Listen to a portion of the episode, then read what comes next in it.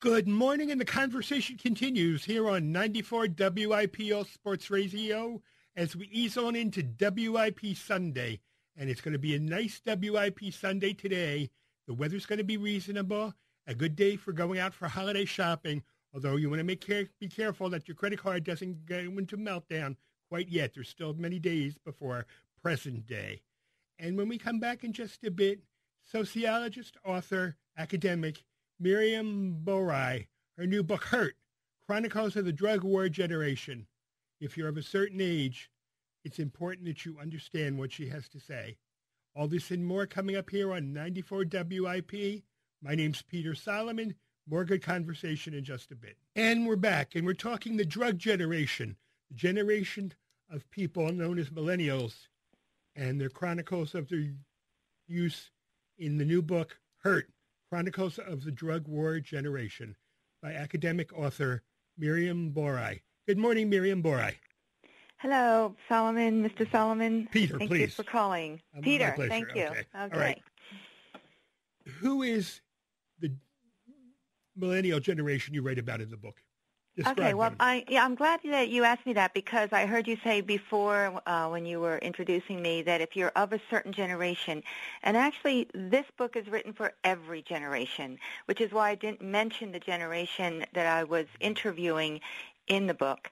Uh, the the people I were interviewing were age 45 to 65 when I was doing the interviews at in the late uh, 2009 to 2011. And that means they were part of the baby boom generation. And the reason I call them the drug war generation is because they grew up under the drug war. They became, uh, they were young adolescents and young adults when the drug war started officially in 1971, and then it intensified during their life. So I was looking at what was going on in their life and what the drug war policies meant to their lives as they became uh, middle-aged adults and then older adults. And we can learn from what happened to them to save the next generations that are coming up now. That would be the millennials and Generation X so that they don't have to suffer the same pain that happened to the baby boomers. Okay, as I think of that generation, though, and the drug war, I think of two commercials. Mm-hmm. Um, this is your brain. This is your brain on drugs. The frying egg. Yeah. All right, and the other Yeah. one is Nancy Reagan and Just Say No. Yes. And tell me, did those commercials work? No. That's why I'm doing this study. Because in, the drug war, instead of stopping people from using drugs, it intensified it. And I wanted to find out why. And so I talked to people that had grown up and used drugs during that time to find out what was going on. Because many people don't know this, that before we started the war on drugs, there was a theory called the maturing out theory by Charles Winick.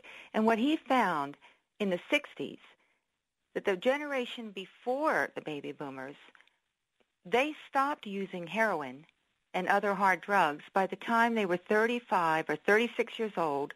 Why? Because they became involved in social roles such as being a parent, working, and other social activities that took the place of drugs, or they learned to cope with the problems that drugs they were taking drugs for. So by the time they were 35 and 36, the majority of people that were narcotic users stopped using. What has happened now is that they haven't. In fact, the older generation is the fastest growing generation of drug users. As they continue to age, they continue to use drugs, and more importantly, some older people started using hard drugs. So I was looking at their lives. I did interviews with 100 um, baby boomers, ages uh, 45 to uh, 65, and I asked for their whole life story. And what I found is that most of them had started using or were using drugs for pain. And as they got caught by the criminal justice system and they were put in some kind of incarceration, whether it be juvenile delinquency homes when they were younger or jail or prison as they got older, they had a criminal record. And this stopped them from fulfilling the normal social roles that people do during their life course which is eventually slow down the drug use and enter society in some normal social roles, such as being a parent, being a, a worker, and being a, a responsible person in society. They could not do this because they had a criminal record. You're implying then that it's not the drugs, but rather the criminalization of drugs that is the problem. Absolutely. Absolutely. The criminalization and also not actually um, addressing the problems that some people really do have serious problems that they need help with. And, and typically it's a mental health issue and not addressing that. Instead, putting them in jail, putting them in prison. I mean, now we know that drug use, chronic drug use, is a relapsing mental health issue. And now we're beginning, only beginning to address this for people that can afford it. But most people still have a criminal record or get a criminal record if they get caught using drugs. And if they're caught what they call dealing, which is usually just selling drugs so that you can support your own habit without mugging somebody, then they get a criminal record for sure because then they're dealers. What are people using right now? Or what, using, people, what, what did you find people were using? Well, mostly heroin and opioids. But I mean, I, I interviewed people that were using any of what we call the hard drugs. So methamphetamine, cocaine, crack, heroin, opioid pills. And you know, one um, I wanted to let your audience know that this is really special for me to be talking to someone in Philadelphia because my brother was one of the first people that I interviewed. My brother was the reason why I started studying drug use, and particularly heroin use, when I got my PhD. Because hmm. my brother was a heroin user since he was a teenager. And we were, uh, he was born in Philadelphia. I was born in Philadelphia. We were raised around Philadelphia and he was uh, he he didn't want to rob people, so he robbed his pills from a pharmacy. And when he was caught, he was sent to juvenile delinquency home, and that's where he was until he was 18. And then when he came out, he uh, he wasn't using drugs, but he was using marijuana. Uh, today we would say he was using it medically, and he got his first criminal record as an adult for marijuana use, marijuana possession. And after that eh, he started using heroin off and on and eventually he um, was put in in jail and prison. Record kept mounting and he got 30 years in prison for bank robbery so mm-hmm. when he came out i was actually doing this study that the book is written about and he was one of my uh, one of the first people i interviewed for the study he was in Philadelphia, and I and I kept him in Philadelphia. I was in Atlanta at the time, and I I kept him there because Mayor Nutter had just said that he was going to put a lot of money and effort into reentry programs. And so I thought, well, that would be good for my brother. He's been in and out of prison literally all his life. He just got out of a uh, 25 years in prison, and I knew that he needed more help than I could give him. So he went into a few programs in Philadelphia. Actually, he was in South Philly when he first came out. And um, none of the programs really helped. He, after a, I think it was a six-week program that he went through, and it was mostly things that he had already known how to do, like write a resume, write, write a resume, how to look for jobs, how to dress, how to do interviews properly. At the end of this program, he was given a um, a suit that was too large for him and a list of places to go look for jobs. And I looked at the list, and all of them were um, jobs that he didn't need a suit for: dishwasher, uh, short order cook, cleanup man for construction. So he went to all of these. He called them. He went in person, and after two weeks, he went everywhere on the list, and nothing. No one hired him. No one called him back. So I called the director of the program, and I asked him, uh, you know, what can Harry do now? His name is Harry. And he said, well, I'm sorry to tell you that your brother is unemployable. So I said, why did you give him, you know, six weeks of training if he's unemployable? And how many other people are like that? So he said, well, I'll tell you what I'll do. I'll give you, I'll give Harry uh, a list of what corners to go on so people can pick him up for construction work. And so that's what he did. He gave him a list of the different corners that people are hanging around and trucks come or construction workers come to pick him up for, for day work. And Harry never got picked up. He was 58 years old, skinny. People were wondering what he was doing there. So finally, I came to Philadelphia and I um, I went over to Pell Grant with him. Pell Grant is a uh, grant that allows you to go back to school and uh, your tuition is paid, but it has something on it that uh, is important, and that's a um, work study program. So Harry completed the Pell Grant. He did have a GED, so he got into the Philadelphia Community College, which is the greatest thing that happened to him. So he was in college. He got on the work-study program. He started uh, taking classes and working at the school. He worked in a few places at the school, and he liked all of them, but he particularly preferred the library because then he could be around people all the time. And he was doing wonderful.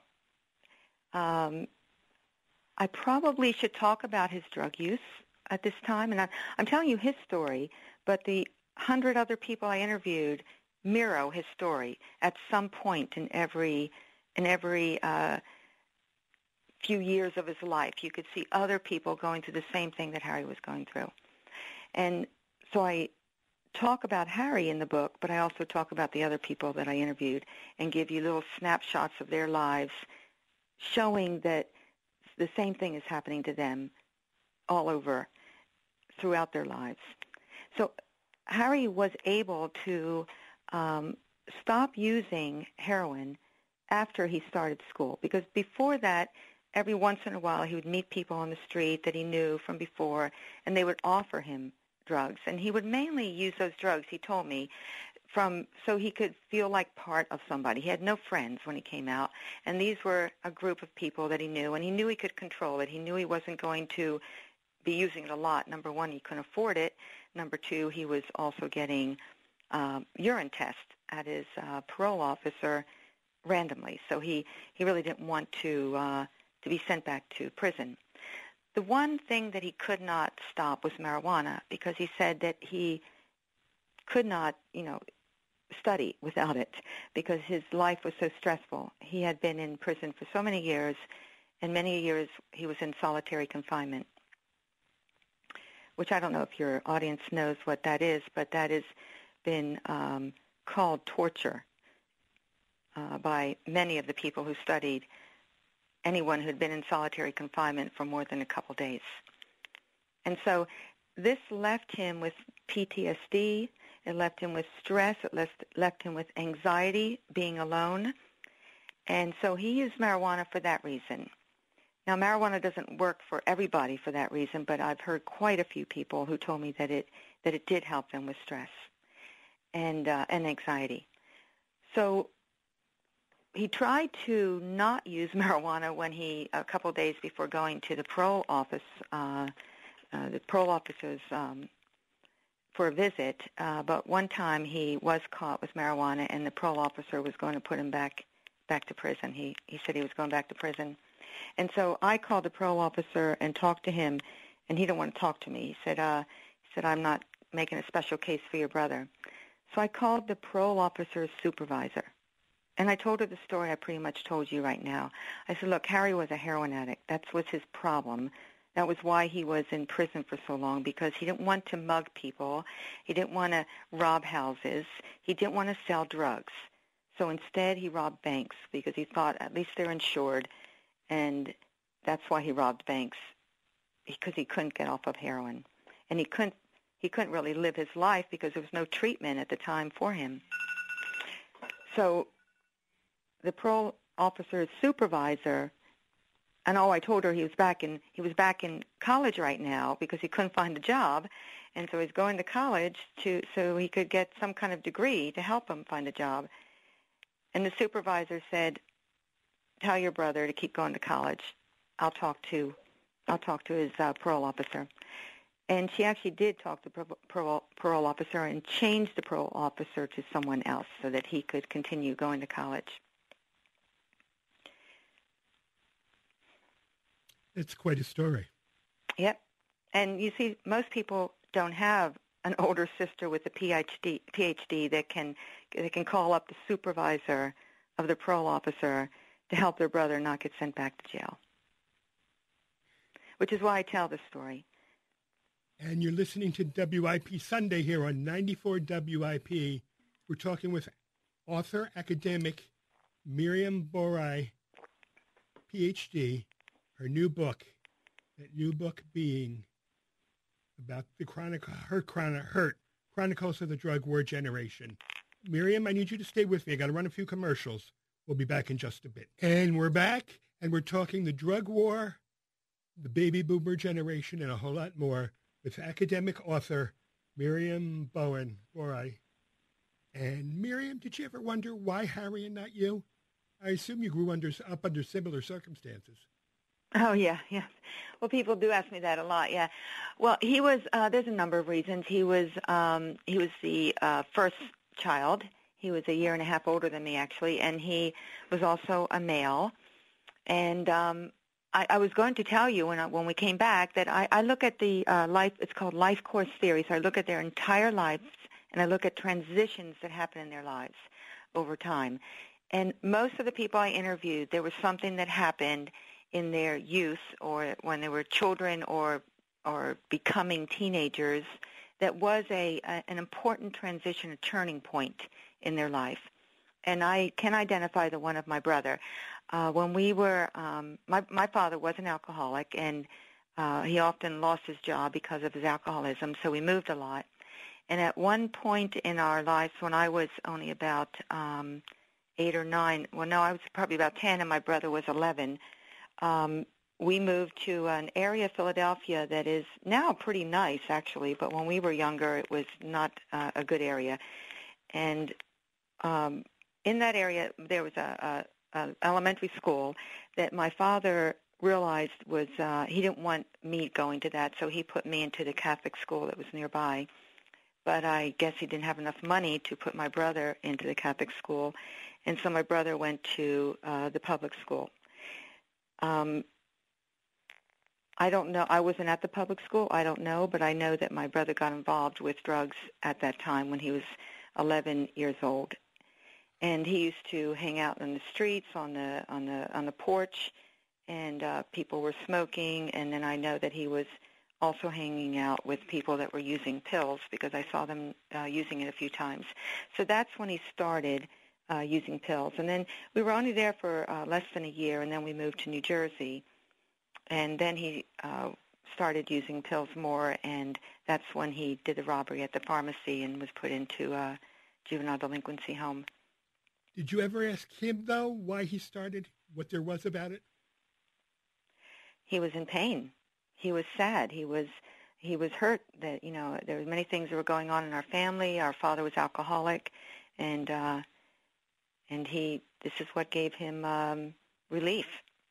This is his coping mechanism.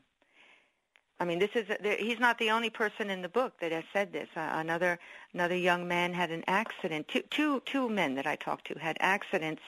One of them uh, shot his mother's head off by mistake when he was 14 years old, mm. and he was still using heroin for that reason, and uh, to cope with the pain. He never he never did get proper uh, mental health uh, counseling or for what happened. He was put in jail he was put in prison. So Another man uh, shot his best friend by accident. There was a they, they just picked him up and and they found a gun under the under the seat of the car where the father I guess had put it, and he thought it was a fake gun, and so he pointed it at his friend and pulled the trigger and shot him and killed him. So and so these are these are traumatic things, but there are uh, you know for many of the women it was sexual abuse. I mean now we're just beginning to hear of women that have had abuse issues as adults. But I have heard for many years women who had sexual abuse as a as a child from either their someone in their family or friends of the family or friends of uh, their own friends. So um, these are issues that you know we don't deal with in in our society very well, and uh, so they deal with them individually. So not only is the drug problem caused by the criminalization of drugs, but if I understand what you're proposing, it's also caused by the failures of the mental health system, particularly for those under 18. Yeah, well, that's another good question because it's it's complicated. So I'm trying to make it. I'm going to try to make it very clear that that these are all interrelated. So the the criminalization of drugs meant that if you're using drugs, caught with drugs, illegal illegal drugs, it's fine if you're you know alcoholic, but if you're using illegal drugs, then you will be put in jail, right? And so some of the people are using these drugs because they do have issues that they're coping with, and they get put in jail and then they become lifelong drug users. So they never get to the point where they can actually mature out because rather than learning other coping mechanisms to deal with their drug use, they now have a criminal record. So they never get to enter those social roles that might fill their lives or give them help, you know, to deal and cope with uh, things that happen in their use. Now, other people, though, there it also is a social component to this, as there always is. And once you are have been criminalized or have a record or are known as the drug user because you know you were now we have drug courts so you go to drug court but you still are known as a drug user other people know that know this don't want their kids hanging out with you so you start hanging out with other people that either have criminal records like yourself or using drugs or somehow alienated from society so you continue to be alienated from mainstream society.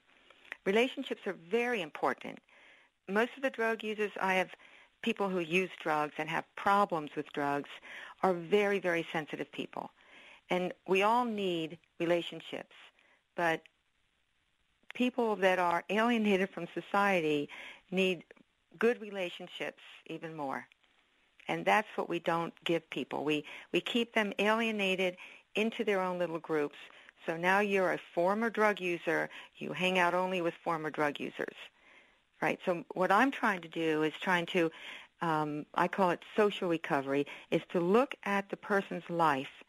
What, how can we integrate them back into mainstream society, right? So they're not j- only with recovering drug users or drug users themselves. And I, I was telling you about my brother.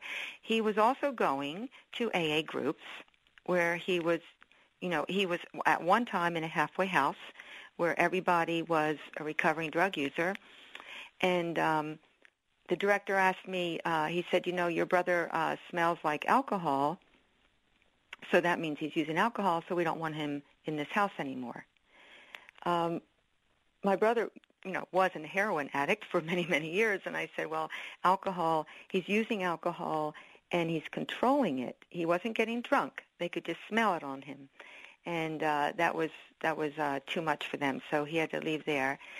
And he the only place that he could find somewhere to live while he was at the uh, Philadelphia Community College, um, he I went around with him. I called people. Nobody would wanted to even rent a uh, room to him. You know, boarding house rents a room, because number one, he was a 58-year-old um, college student, and and they thought that was strange. That you know, why is he back in college at 58 years old?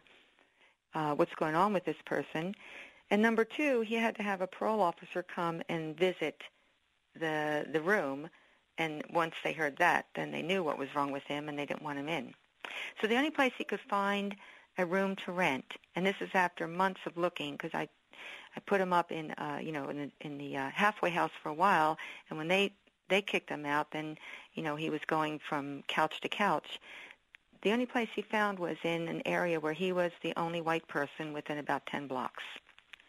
But he had lived in prison all his life, which is majority African American due to the war on drugs. And so he didn't mind this, and uh, that's where he lived. It's interesting to me, Miriam, to hear mm-hmm. you discuss your findings Mm-hmm. Because a lot of people don't know this, but I finished 35 years as a county level probation parole officer. Oh wow! Both, both in direct service, management, yeah. and training other probation officers. Mm-hmm.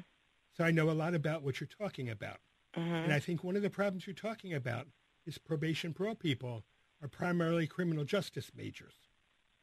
And that is a whole orientation that is very different than what I was a major in, which was social work. Wow. Yeah, that's true. That is very true. Yes, and that's why I I, I go to uh, conferences. I was just at a conference last uh, two weeks ago in, in Philadelphia, which is the uh, American Society of Criminologists, uh, because I I want to let people know how important the social environment is. And when you're isolating people and, and forcing them to, you know, continue in a group called former anything, you're not giving them a chance to to meet other people and to integrate back into society, to expand their social networks. That's what I that's what I'm really trying to uh, emphasize here. That we have we can't keep people isolated, whether it be recovery groups, former fel- felons is now a term they use, you know, ex-prisoners, ex-drug users. Um, we have to integrate them back in society by uh, expanding the, their links to other networks so that they have help when they need it or they have uh, friendship when they need it. And at least on the county level, I don't know so much about state, which is where I think your brother was. Um, when you have probation parole officers of caseloads of 100 to 200, yes, it's hard to find the time to do much with anybody positive.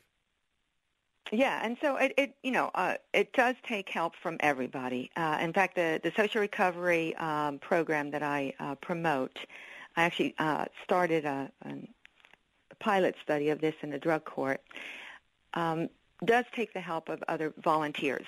Uh, I asked college students to intern to do this. So what they, what the program does is uh, go with people that, well, this in this case they were in drug court, but it could be drug treatment, it could be um, people that have problems with drugs and are now under the probation system or the parole system, and take them out on activities that you do, such as you know running. Uh, if I'm if I'm in a running group, you know, take them on with the running group. Or if I go uh, to listen to poetry, that was a slam poetry was a big one that uh, was very popular uh, when I did this program in in Atlanta. And some of the people that came started writing their own poetry and reading it. And after I left, they were still going to these poetry groups, being introduced to other people who like to write poetry. So my main my main goal here is to introduce them to something that, number one, they like doing. It, it fills up their life when they're thinking about using drugs. Number two, they're introduced to other people that have nothing to do with drugs. I'm not introduced to you because I'm a recovering addict. I'm introduced to you because we both like writing poetry, or we both like bowling, right? So these are the uh, social networks that I'm trying to introduce other people to that don't that don't mean that you have to be a recovering user or you have to tell people that you are. It's just that you have um, activities that you do together that you enjoy, and and then you meet other people. And you're listening to WIP Sunday. My name's Peter Solomon. We're talking with the author of Hurt, Chronicles of the Drug War Generation, Miriam Boeri. Miriam, got to take another commercial break. Okay. So stay with me. And before we go to commercial, James, I know you're waiting on the phone. I've got to do the commercials, but you'll be first up after we're done with the commercials. The WIP time, 736. And we're back. We're talking the drug war, the new book, Hurt, Chronicles of the Drug War Generation, and a whole lot more with Miriam Boeri, PhD, academic author. And we're learning a whole lot of important information. My name's Peter Solomon. I promised James, our caller, that we would talk to him next. So, James, your question or comment, please. Yeah, uh, good morning, Peter, and good morning to your guest, Ms. Boeri.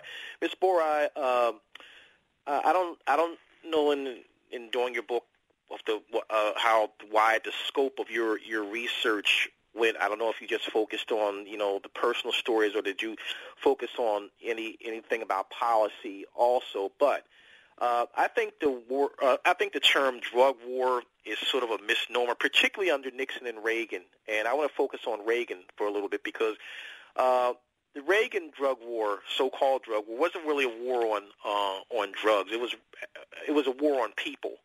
Uh, because the Reagan drug war was a- actually declared actually at a time when drug use was declining uh, a lot. I mean, it was decline. It was declared in the very early '80s, and drug use at the time was actually at an all-time low. Reagan and probably Nixon too. Uh, his drug war was used basically uh, for political purposes. He used it. He it was used uh, as a war on particular populations, particularly people of color. And the Reagan administration uh, ran an, a, basically an orchestrated campaign to criminalize uh, a group of people. As I said, I don't, I don't know, I don't know if your research in doing your book uh, touched on policies at all, but what the Reagan drug war did, it didn't, it didn't solve anything. It, was never meant to solve anything with drugs. What it was, it was meant to score political points. And I just want to ask you, uh, in terms when you were doing your book, did did you touch on policies at all uh, during the drug wars? Oh, thank you. Yes, absolutely. Uh, your name is James, did you say?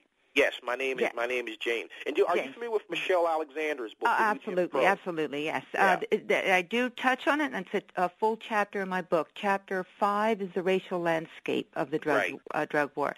And you know, when you start talking policy, people sort of like glaze their eyes glaze over uh, because it is so complex. But I'm glad you brought it up and you said it very, very succinctly because that's exactly what happened. This was a, a war on people and primarily it was a war on African American people and communities of color. And I do talk about uh, the new Jim Crow, which is Michelle Alexander's book.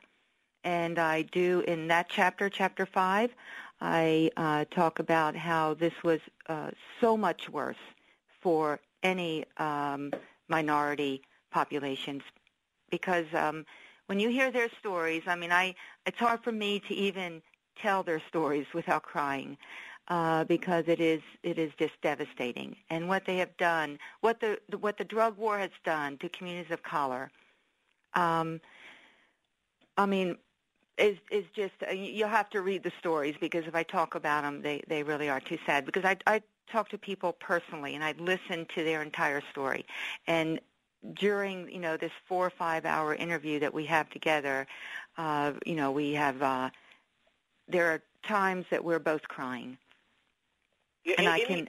Yeah, Mhm. any anybody you know anybody who you know as you've done you know who anybody who's done research and has read can plainly see that you know the Reagan drug war it was it was it was never about trying to solve the problems of drugs as Miss, No. Miss Alexander said Yeah. the drug mhm. war was actually declared uh, actually about three years before crack hit the streets so it was next it was never actually about uh, you know, uh, trying to solve the drug problems. It was an orchestrated campaign for Ronald Reagan to score political points. Uh, and and if you look at over the past hundred years, I mean, we've declared various drug wars in this country, and it's usually uh, the U.S. government needing to score political points. Back in the back in the early 1900s, you know, it was uh, you know they, they used uh, it was marijuana, and they connected, and the marijuana scare was connected with you know with with Mexicans. So you know over the years, you know various drug wars. Unfortunately, they they weren't drug wars. They were they were used by this government, unfortunately, to you know try to score uh, political uh, brownie uh, brownie points. You know. Yeah, yeah, So- absolutely, James. That's uh I mean that's what happened and uh you know, most people don't know that, so when someone says that, they think oh they're just, you know, uh making this up. But if you actually look at the uh you know, the rates of uh, drug use and the rates of imprisonment, you'll you'll see that you're supported completely. Um, I like to I like to stay with you know what people said and what happened to their lives, but Right.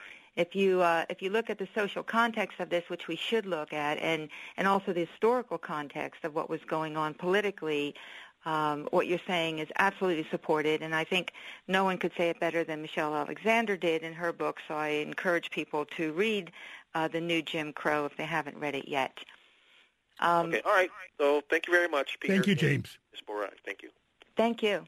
Michelle, as you interview, interviewed these people, did you encounter the additional complicating factor for those who were HIV, who were intravenous drug users of HIV? Yes, I did. Yes, and uh, yeah, that that has uh, that's also another chapter in the book when I talk about the health issues, um, HIV being one of them. But you know, I'm I'm glad you brought that up too because uh, if you look at the historical um, context of HIV/AIDS, you'll see that the what we're doing now, harm reduction, which is um, you know um, needle, you know, making sure that people have clean uh, syringes and also providing uh, free medicine. Right now, we're a harm reduction effort to combat the opioid overdose death rate is by giving naloxone. All of these harm reduction policies that Europe and the rest of the world adopted much earlier than the United States. Finally, we started adopting them state by state very slowly not at the federal level, because when I was in Atlanta, um, you know, the uh, harm reduction center was giving out syringes or, or exchanging the syringe exchange program was illegal at the time. And so now it's being adopted everywhere. HIV rates went down because they finally adopted harm reduction policies, and uh, also death rates went down. And um, right now we're doing this with the opioid epidemic. We're just beginning to actually allow people to get naloxone, Narcan, um, through the pharmacies here in Massachusetts where I am. Uh, you can go into a pharmacy and, and, and get naloxone if you need it. And they have uh, harm reduction centers all over the state. I'm not sure how it is in uh, Pennsylvania right now. Not yet. Not yet. Okay. Well, another harm reduction um, a harm reduction program that we don't adopt here that they have in Canada that has proven very uh, successful is what is called safe injection uh, facilities. Have you heard of those? Yes. So I, I went to visit the safe injection facility in Vancouver when it first opened over 10 years ago, and um, and then I went to visit it a couple years ago, and it and it's uh, it's grown, you know, with both uh, size and the amount of people that use it. But what they have found out doing uh, research on the facilities is that it does lower the use, uh, it, it lowers the use of drugs on the streets for sure because people are going in there to, to use their drugs, but also it lowers the overdose rates, uh, overdose death rates, and it also, uh, young people do not get into drugs at, at the rates that they used to. And that was a, a surprising uh, result because they thought that it would encourage drug use, and actually it discourages drug use among young people. Okay. And we have another caller, Will, but unfortunately, Will, we're going to run out of time, so I'm going to have to ask you to call another time because um, I'm sure we'll be doing this issue again. In the meantime, certainly feel free to check out um, the, the new book by Miriam, her new book, Hurt Chronicles of the Drug War Generation. My name's Peter Solomon. Miriam, are you encouraged, discouraged, mixed emotions about the Trump administration declaring a war on opioid abuse and appointing Kellyanne Conway the point person?